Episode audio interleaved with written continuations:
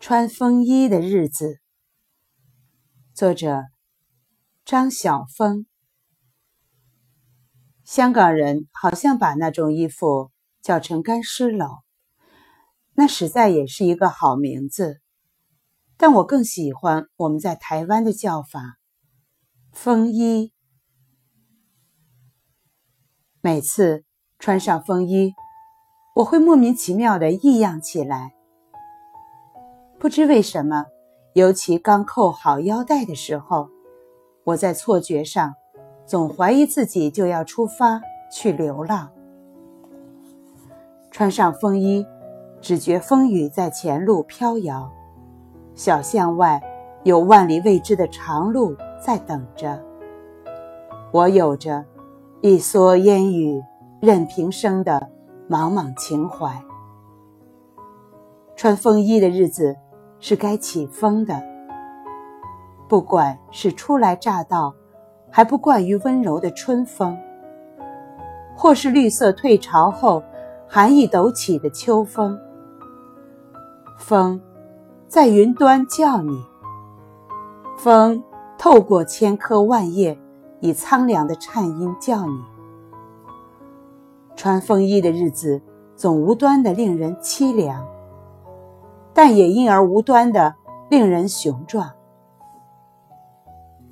穿了风衣，好像就该有个故事要起头了。必然有风在江南，吹绿了两岸，拉开两岸的杨柳帷幕。必然有风在塞北，拨开野草，让你惊现大漠的牛羊。必然有风像旧戏中的流云彩带，圆转柔和的圈住那死也忘不了的1100万平方公里的海棠残叶。必然有风像歌像笛，一夜之间便落成。曾翻越汉高祖的白云的，曾翻越唐玄宗的牡丹的，曾翻越陆放翁的大散关的，那风今天也翻越你满额的青发，而你着一袭风衣，走在千古的风里。风是不是天地的长馈？风是不是大块在血气腾涌之际搅起的不安？